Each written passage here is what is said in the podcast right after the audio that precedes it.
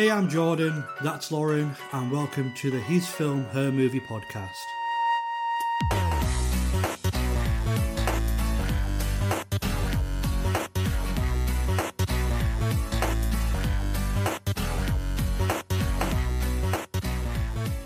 Does it mean that I'm getting old that it takes four days to recover from a four day trip? Yes. But I can't really speak since I can't even like bend down to put my shoes on after kettlebells last night. So we're just gonna get it all together. Yes. Like the sheer effort of bringing this chair through, I thought I was just gonna lie in the hall and just cry because I just I'm in so much pain. So it might be a quite a subdued episode. Don't make me laugh, it hurts too much. So yeah, this is the His Film Her Movie podcast. The podcast where we take a specific subject. Well, not today, but we normally Nope. take a specific subject, both pick a film and discuss it. But today is episode 15. Which means that we are doing history makers. Yes, yes. And this time we thought we'd drop into the French Revolution. I don't only know this part of the French Revolution and whatever happened in Les Mis. to be honest, that's probably most people. Okay, that's fine. I just suddenly realised that I know very little of French history, and I apologise for that.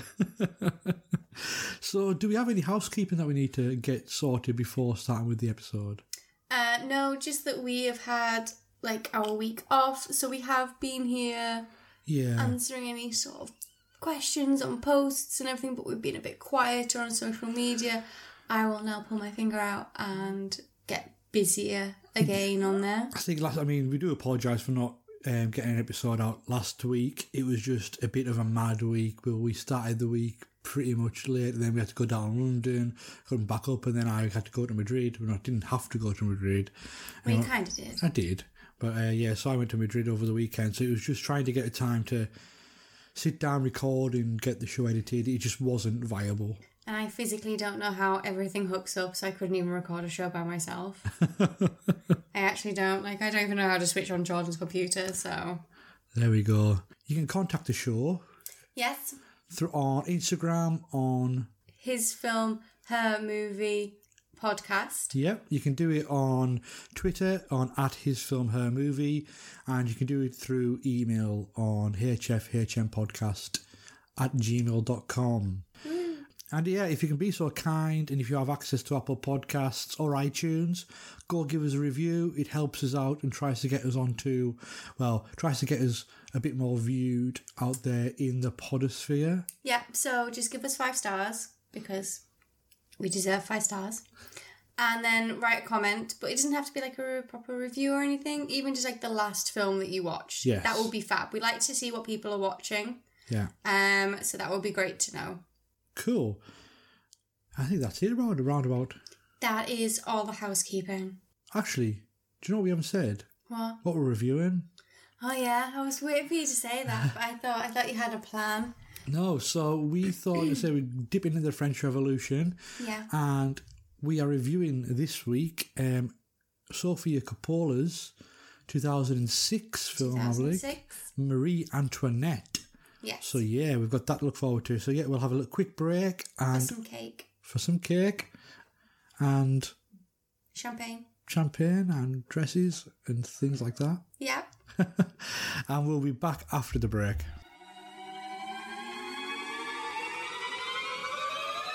Good afternoon, good morning, good evening, and welcome to Film Bastards, a podcast where three friends, two of them married and two of them podcasting life partners, chat everything from new releases, trailers, news, and an eclectic mix of other film goodies. Oh, and many, many, many tangents. You can find them by searching your podcast provider or check them out on Twitter and Instagram by searching Film Bastards. You never know, you might like it. And if you don't, well, we don't really give a f-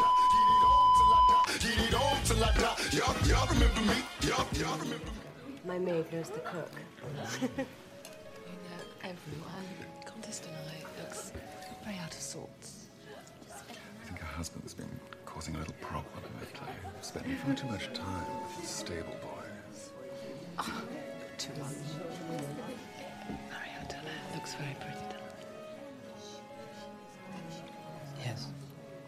Darling, I know life Unfortunately, when you think about it, this poor Marie Antoinette, so young, so I think she should go back to her country.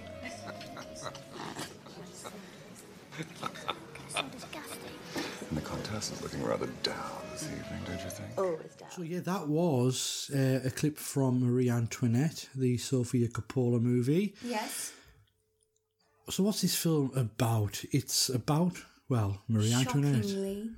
Yeah, it's shockingly about Marie Antoinette Yes. and her husband Louis the 16th Mm-hmm. who were two young rulers of Very France. young I think they were rulers. 19, 18. When Marie Antoinette got married, she was actually 14. Christ. Could you Different imagine? times there. Different times. Could you imagine when you were back being 14 having to rule a country? When I was 14, I could barely do my eyeliner. And, Neither could I. you know, um, and then like, well, actually, I'm thinking back when I was 14, I don't think I had a pair of straighteners. I don't think straighteners were invented then. And then you're thinking, oh my god, now I've got to run a country. Yeah, true. And, well, to be honest, if they were that young, that's why they didn't rule a country very well. Yeah, that's, that's kind of true. And they were very excessive, spent lots of money, um, money that they didn't have, really. And that's what ended with their demise. Spoilers for real life. No, you need a spoiler on Marie Antoinette, you have not been paying attention to pop culture, history, general knowledge, pretty much anything for your entire life. Yes. So, uh, should we start with you? Yeah. What do you think of Marie Antoinette? Now, I'm a big fan of this film. I didn't see it in the cinemas. It was one of the ones that I think I bought. Um, just I went through a phase of like a couple of years of just going into like shops and buying loads of DVDs, and it must have been like the three for ten pound or two Yeah. for ten pound thing. HMV all the way. Loved a bit of a HMV deal. Still like a HMV deal, though can't find a bloody thing in there. so I bought it then and absolutely loved it. I love the soundtrack to it. I love the colour. The colour throughout this whole film is just it's just beautiful. It's just pastels and pinks and baby blues and but everything looks just so rich. Yes. Um, the cakes. Oh, it sounds so stupid to say, but like each cake is like literally a work of art. Well, absolutely. It, they're, they're so detailed and they're so extravagant. Yeah. In That you, that you could imagine that that's what they were like. They were royalty. The cakes are royal cakes. yes, They look amazing. I just, for me, um, I knew the story of Marie Antoinette. Um, I didn't know about the whole Count Fersen affair. yes, Um, but the rest of it I pretty much knew. And it, it's, it's a wonderfully excessive film. lavish. It is, it's lavish, it's a little bit extra. You're very a little bit extra. it's very extra. I just, there's parts of it, like, what I love about it is mainly when you're sitting watching the film, the feeling of it. There's like a scene of her and her friends in a boat just on a lake, just sort of relaxing and drifting. yeah, That whole the whole film feels like that to me. The whole film feels just so relaxed, even though parts of it aren't supposed to be. yeah, Everything just feels total like you just languished and Yeah. watched it. It's great. I mean, I completely agree. It's the the language style, but that's kind of repeated in most of Sofia Coppola's films uh, because she had, that is her style. Her style is very intentionally slow, but it's not slow in a boring sense. It's just slow in like, okay, I'm going to make a film that you're going to play by my rules, Yeah. and and that's the thing is you're going to like it or you're going to hate it. There's a lot of things happen in the film though. It's not like uh, the story's not slow. It just it just feels slow. It's a really do you know what? It's really hard to try and describe it. What I mean, I was going to get into this a little bit later on in the podcast, but what Sofia Coppola does in her films is, I mean, to be honest, I haven't seen The Beguiled, which is her most recent one, so mm-hmm. that taken out of it is she doesn't use exposition. No. So that exposition is what in films generally carries on the plot. What we're going to do, we're going to do this, then they do it. Yeah. Where this is everything that they're talking about is inconsequential in a way.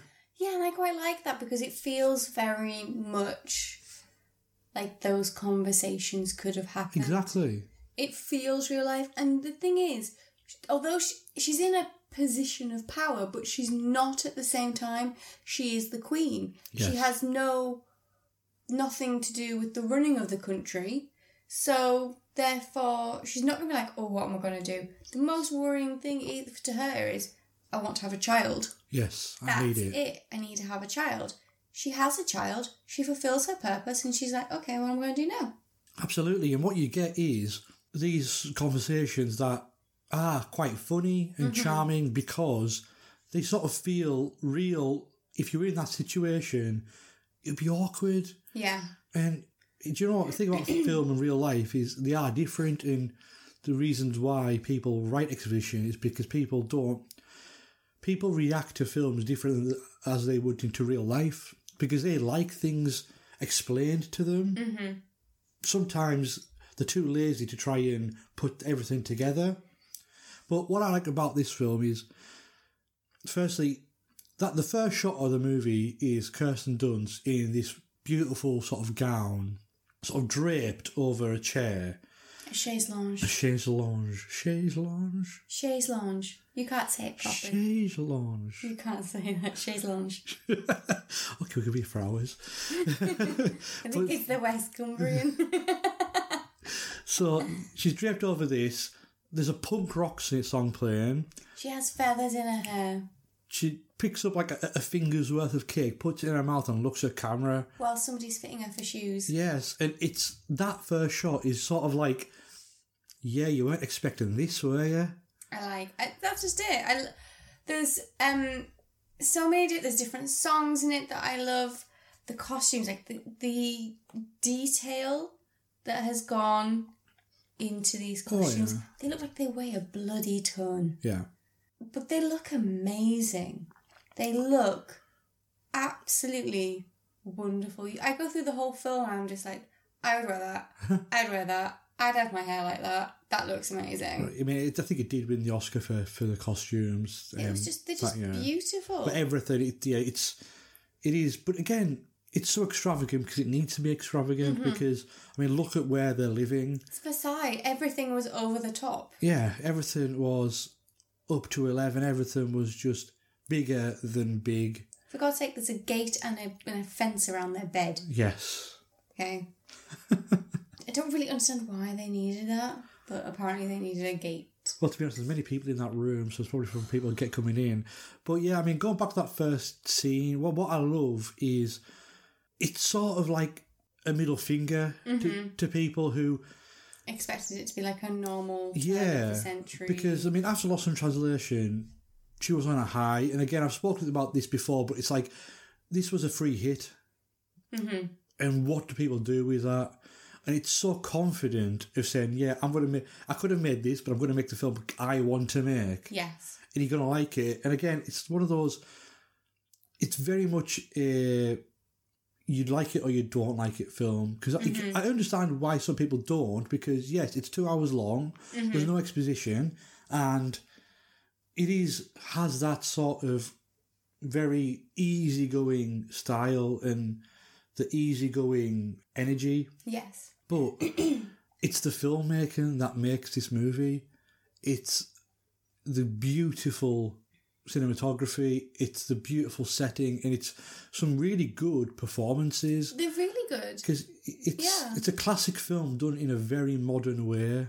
I feel like when you watch it, I think it's very obvious that it was directed by a A woman, woman. as well. Um, there are plenty of excellent female directors, and there are plenty of excellent male directors, Yes. but each are going to get little things. Maybe they just understand things a little Yeah. bit better. I feel like with this one, I feel like it's understood a little bit better, little nuances.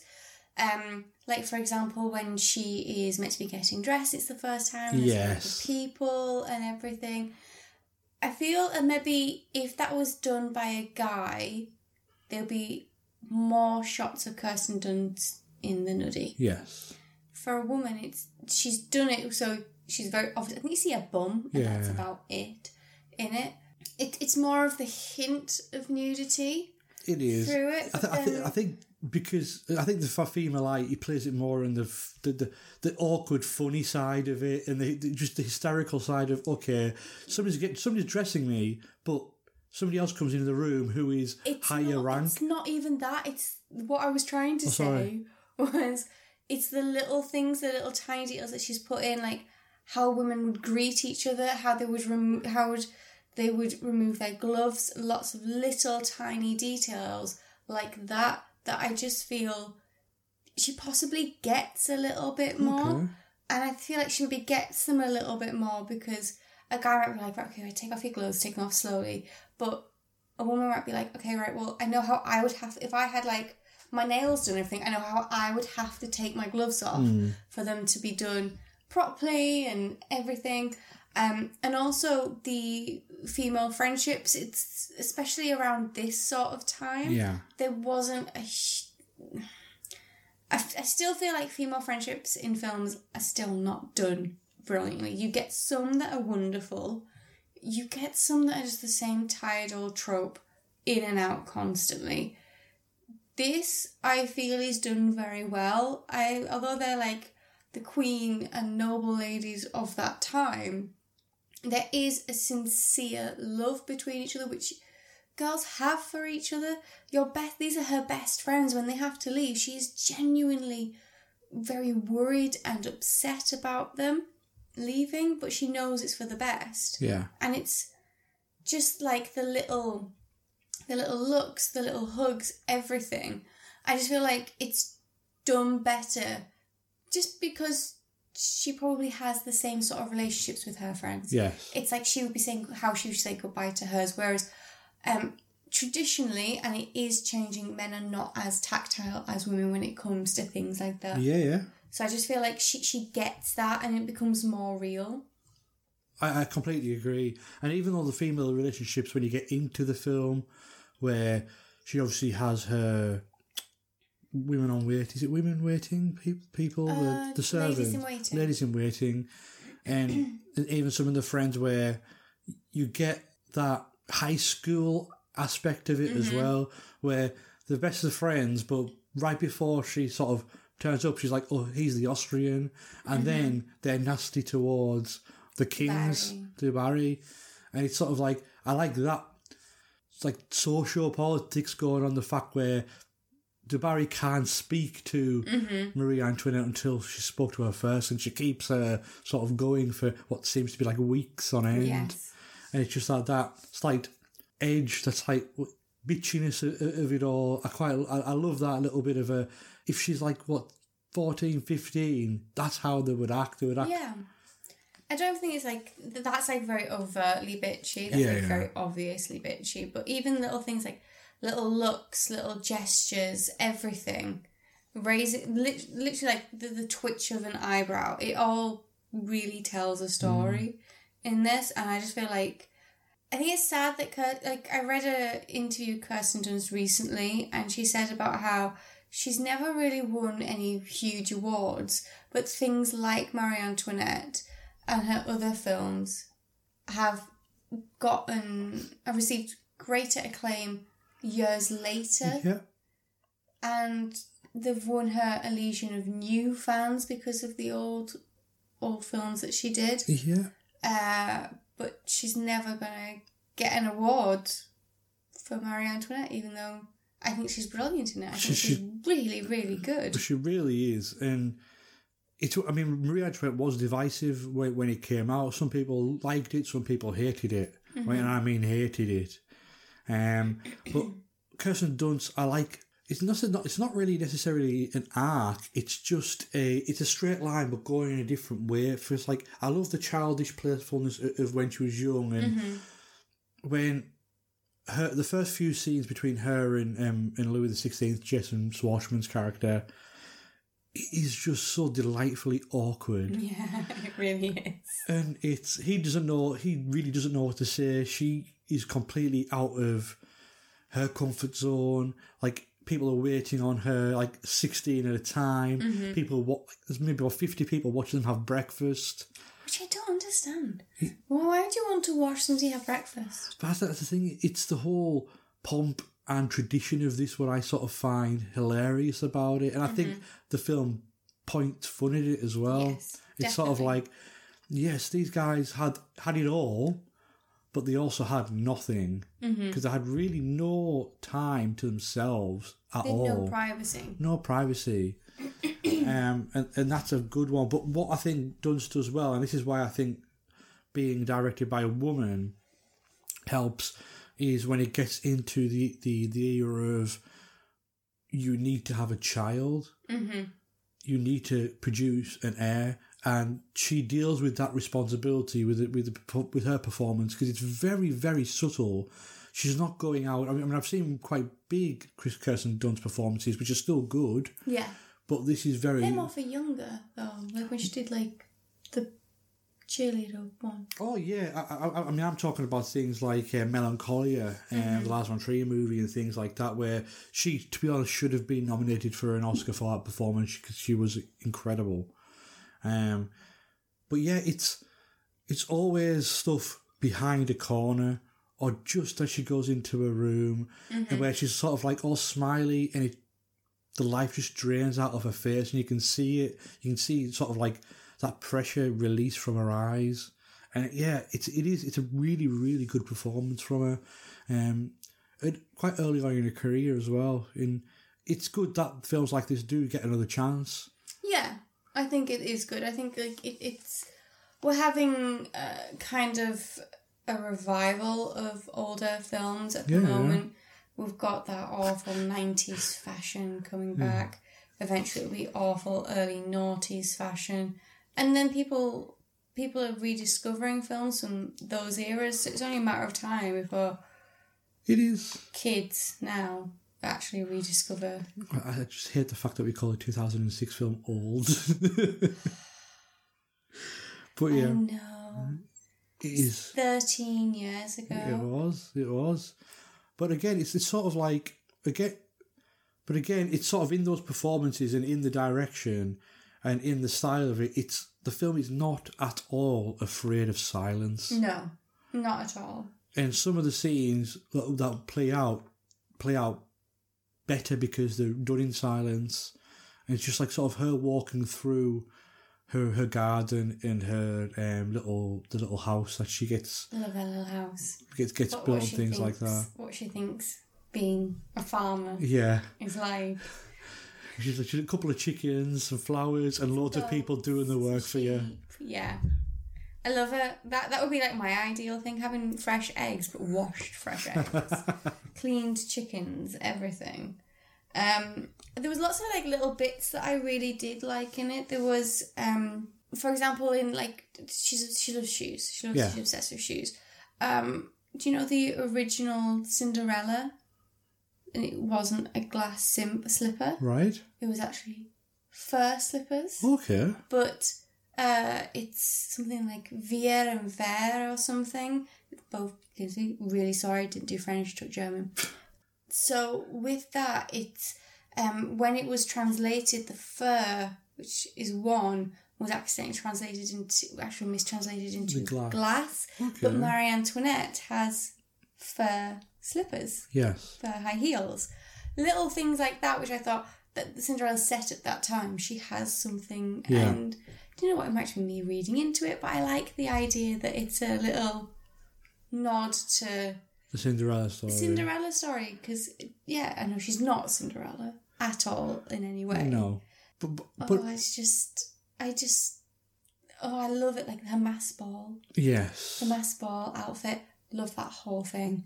I think it's amazing, most beautiful. It's just black dress and black chiffon across her eyes and like her hair. I just think it's the most beautiful I've ever seen Kirsten Dunst. I think Yeah. she looks amazing, She does. and I just think I really want that dress. But again, shooting in these locations that they get to shoot in, I mean, Lance Acord, was a cinematographer, did a great job because the film looks incredible. Mm-hmm. But it's sort of like I could probably point my iPhone to any of those rooms, and it's just instant production value. Oh, God, yeah. It's shooting shooting a scene and having that much detail in the background. It just draws your eyes, Mm-hmm. and just it, it keeps you sort of visually stimulated throughout the throughout the film, and even with a film with as little dialogue as this has. You're never bored, and another thing I quite like about the movie is it's, it's kind of it's kind of oddball because you look at the cast, and you've got I mean yeah you've got Kirsten Dunst and Jason Schwartzman, but you've got Steve Coogan, you've, you've got Danny Huston turning up for a little while. Um, who else have you got in it? You've got Tom Hardy looking like a twiglet. you've got Tom Hardy being young, um, Jamie Dor- Dornan. Jamie Dornan, Rip Torn, Love Rip Torn. Love that man. and it's just it's it's a very eclectic cast that you wouldn't think would fit together, mm-hmm. but but they really do. And we've even got um, Rose Byrne coming into it as well. Is that the lady who plays Moaning Myrtle? No, well you've, well, you've got Shirley. Oh, Shirley, I do apologise. No, she Rose Byrne is the one who comes who becomes like a best friend with dark hair. Oh, her who's in Bridesmaids. Yes. I love her. I love her voice. She's got a posh English voice. You know I'm all over it. Love that woman. yeah, I think she's Aussie in real life. Yeah, but she does that. She does that accent just wonderfully. it's absolutely brilliant. I love her for it. I also really like about how you start seeing the whole world start to collapse, but Yeah. they just don't have. They, they, literally can't understand what, what's happening outside because they, they don't have. They're being he, like uh, King Louis being advised by these people who don't really tell him the truth of what's happening, and you feel like well, I I do I feel bad for them because if this is if this is what's happened, Yes. then it's a case of they didn't know. It's like, oh yeah, people having a hard time doing this, but they don't know to the extent because they're not being told. Yeah, but I, what I like about it as well, though, they, they don't show them sympathetically. They just show them with with with a, with a myopic eye because all they care about is kind of ignorance in a way, but it's like ignorance is bliss. Yeah. They they just live their own life, and because they've always had wealth, they spend the wealth. Mm-hmm. And yes, that wasn't the right thing to do. But they don't But- know any different. But they don't. They don't criticize them. But the film doesn't, doesn't really criticize them. It, well, it lets the audience make up their own mind. Mm-hmm. But it just paints them as children, mm-hmm. children in a playpen of Money of money and, and yes men. yeah, and that's an interesting. It's an interesting facet to try and to try and investigate, like as she does, mm-hmm. because it's sort of like when people start writing and they're like, "Oh, why, why, why are they writing?" Yeah. Well, because you, you've just spent the half of the national budget on America. America and like planting trees. Yes, but she went for the cheaper option. She went for the B and M instead of the Mark and Spencers. yeah, don't knock a bit of B and M. But yeah, and I think those final scenes are actually quite stressful as well, the way they do it, because they do it very much from inside the room. You want to see outside very few times. Yeah. And it's sort of like, it's the unknown of what's actually outside. Mm-hmm. And yeah, it's, I do, I, I really do love this film. I love how ridiculously modern it is with its tradition and with its sort of execution. Um, and I mean, I'm a huge Sofia Coppola fan. As I said, I haven't seen The Beguiled, but I've loved every single one of her movies. Genuinely, like Somewhere is great, Bling Ring, Lost in Translation, Virgin Suicides. She just she makes my kind of movies. Like Yeah. I, I love to sit down there and just let her vision sort of wash over me. I find it quite refreshing because it's a different style of what you normally get. Mm-hmm. And what I like about it as well is she's obviously the daughter of Francis Ford Coppola yes, the, the director of the the, director Godfather. of the Godfather Apocalypse Now. I mean, who generally is seen as one of the greatest directors of all, but her style is so totally different from her father because you could easily see maybe with like her dad being a bit hands on or whatever, mm-hmm. but she, she- she's completely different and has made maybe not as many good films, but I'll probably say a bigger portion of her films are better than her father's. Her father's obviously went off later on in his career, but he made three of the greatest films of all time. So Yeah. you can't really you can't really compare them in that sense. But, But, she's still got time. she's still got lots of time. She's still, I think, in her forties. She's still Mm-hmm. very young because I think she directed this in her twenties, easy. Mm-hmm. And it's yeah, but it looks like it's directed by a young person It as does. well. Everything But everything it's, is. it's, it's, it's that confidence, and you don't get that normally with the people, um, those young directors, um, and it's brilliant to see. And do you know what? If you put it on again now, we only we only watched it last week. Oh, yeah. I'd gladly watch it again. I- for me, like you said, why, why, why you love it. yeah, I love it just it's literally just a feast for the eyes. I love the colour. I love I love the shoes, I love the dresses, Yes. I love the hair, I love all the fashion and the food and all those little extra details that have gone into that. I just look at it and I just think it's like you could reach out and you could touch the silk Yeah. and you can smell the perfume and eat the macarons and everything. That's that's why I love this film. Yeah. I, I, you you think about thing like you see the paintings of like Marie Antoinette, and it's the same when you say see like paintings of people from who long gone in like a different different time. I feel like this is uh, definitely probably more of a more romanticized sort of way of Oh, looking yeah, at yeah. it, but it gives you maybe an idea of what those old parties were actually like, which I mean to be honest, they were probably way more debaucherous Oh, than they could have in a twelve-rated film. yes, but uh, they were still doing cocaine. They probably were, They were doing cocaine. and there's probably way more syphilis. way more syphilis, way more people dropping dead from like their white makeup. yes, but no, I think yeah, it's a it was a good choice. Thank you. to have. Um, it's one of those films where, do you know what? It's given the style of it, it's not not surprising, but it's like this is way more art house than you you've actually chosen yet because that is a very much a. I mean, it, it premiered at Cannes. It did all that, so it was like it's a. It's not a Hollywood movie, and like the fact that you like this, I like that you like this because it means you have taste. Just wait until next week. I'll pick something so atrocious that you will regret ever asking me to marry you. Cannot wait. I've got some fun facts. Cool. Okay, so it, they were actually allowed by the French government to film at Versailles. Yeah. and um, during the time they were filming, I believe it's um it's either the Hall of Mirrors or the Room of Mirrors was being uh, refurbished, but they were allowed to actually film in there Right. um, for certain scenes, which they were like just do from certain angles, so you can't see all the Yes. paintwork. Uh, the um, camera crew got to store all their equipment in Marie Antoinette's real bedroom, which I thought was quite funny. In the lineup of shoes, there is a pastel blue pair of Converse. Is there? Yeah, snuck in there. Um, and then I have my most favourite one. Sofia Coppola got Manolo Blahnik to make hundreds of pairs of shoes just for this film. Wow. Just that would be my idea of absolute heaven. Especially as they all pro- they really liked small feet back then, mm. so I could maybe have stolen some. Well, yeah, you could have been a princess yourself. Yay! Can we talk about I already am? You are. You're the princess of Edward Boyle. Yay! But no, um, is there anything else? nope, those were my my little fun facts. Cool. Have we decided what we're doing next week? No.